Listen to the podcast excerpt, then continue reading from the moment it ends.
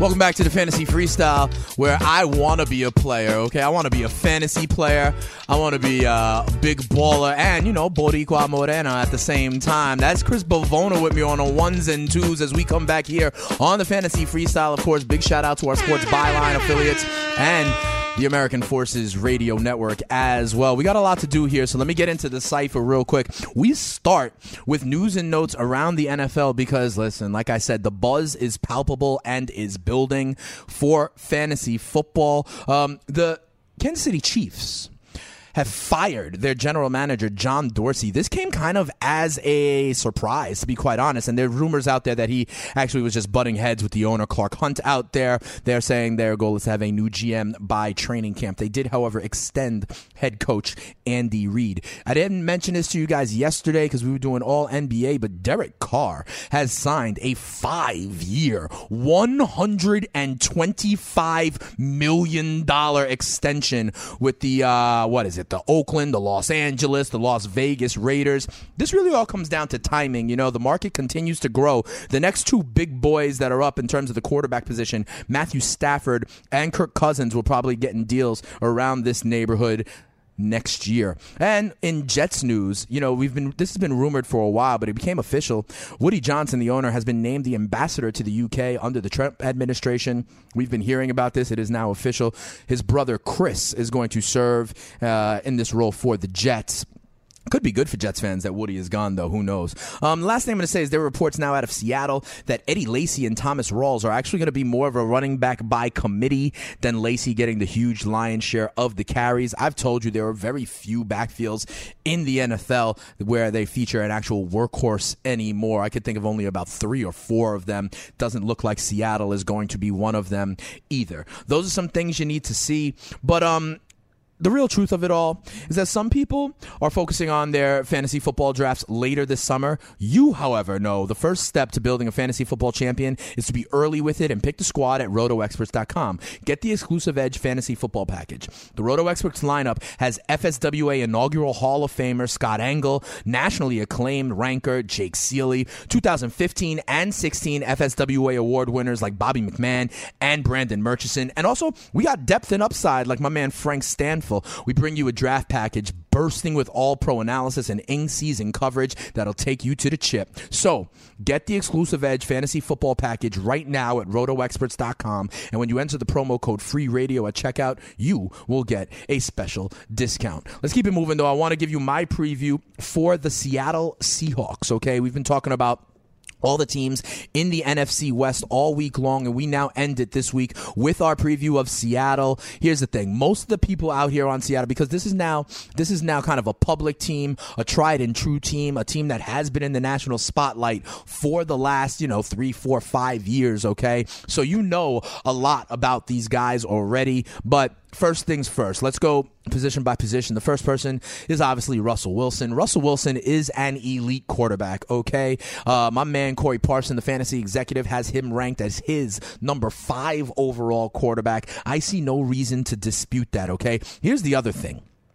Russell Wilson is healthy this year, okay? He was dealing with some leg injuries all last year. He only ran the ball for 259 yards last year. That was 9th best among quarterbacks. You got to think there's going to be an improvement there. I would put him down probably for over about 400 yards rushing. If you want to know the truth, I think still Russell Wilson continues to be an elite quarterback who you can get rushing production out of as well. I like that a lot. Russell Wilson, top-tier quarterback. Make no mistake about it. When you go to the running back position, however, this is where I think it gets interesting, and this is where I got to tell you what's up. Eddie Lacy, to me, is a concern. My man Corey Parson has him as his 22nd ranked running back. I might fade Eddie Lacy. Eddie Lacy is not going to be on any of my fantasy teams this year. Listen, the guy is someone who had to have a clause in his contract about how much he would weigh. We have been talking about this for a long time. There have been multiple seasons where there are rumors about him being out of shape. I have called him #feast mode to try to replace beast mode. I don't know if he is, he might be a right fit for that scheme. He's a good guy to have. My man Scott Engel was telling me as well, when you have an offensive line that has performed towards the bottom of the NFL over the last couple of years, you need a guy who can break tackles. Eddie Lacy can do that. But remember, we're just hearing this buzz right now about Thomas Rawls maybe being part of a committee. You also have CJ Procise out there, who I think is viable in PPR leagues because he's going to be that third down pass catching back, okay? But I am fading Eddie Lacy. I don't think he's going to be on any speeds as teams.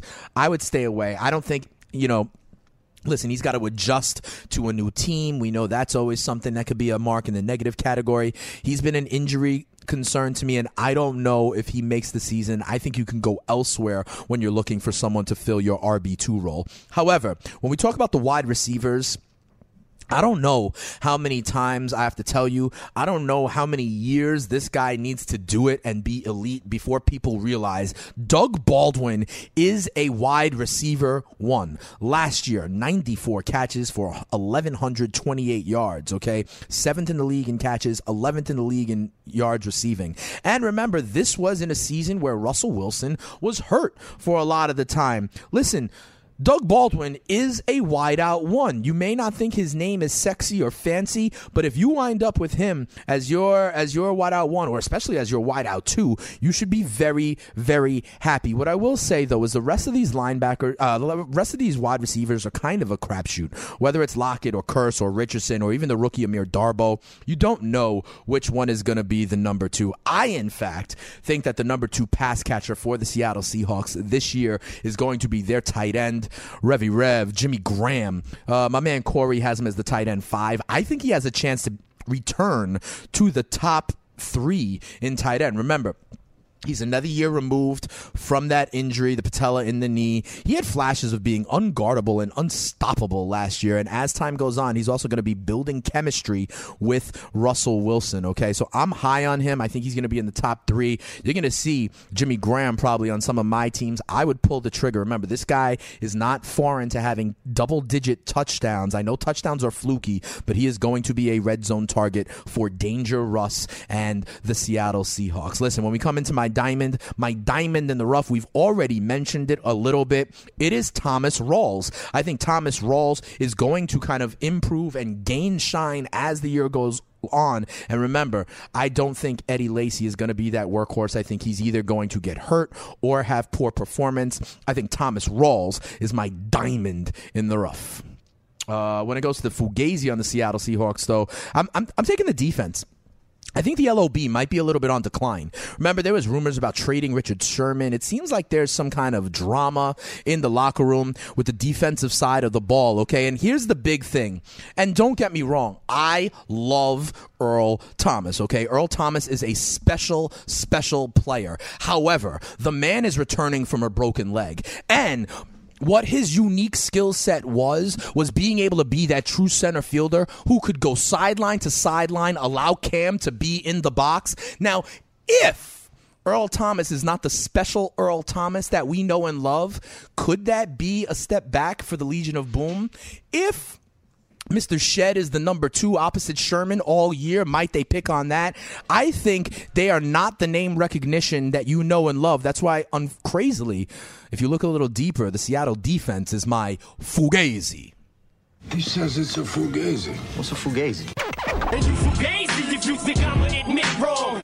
No, what is a Fugazi? Well, Fugazi means phony. That's right. I think they could be a little bit Fugazi. You may want to forget about them. When you look at their schedule, though, remember, we've been talking about the NFC West all season long, so they play the AFC South and they play the NFC East. But here's the deal. When we go to the Seahawks, you got to figure they're going to win 7 games at home, right? They're going to win 7-1. They're going to go, 8-0 at home. So look at their road opponents. Look at their road opponents this year. They go to Green Bay. They go to Tennessee. They go across the country to New York to play the Giants. And they go down to Jacksonville to take on the Jags. And they go to Dallas to take on the Cowboys.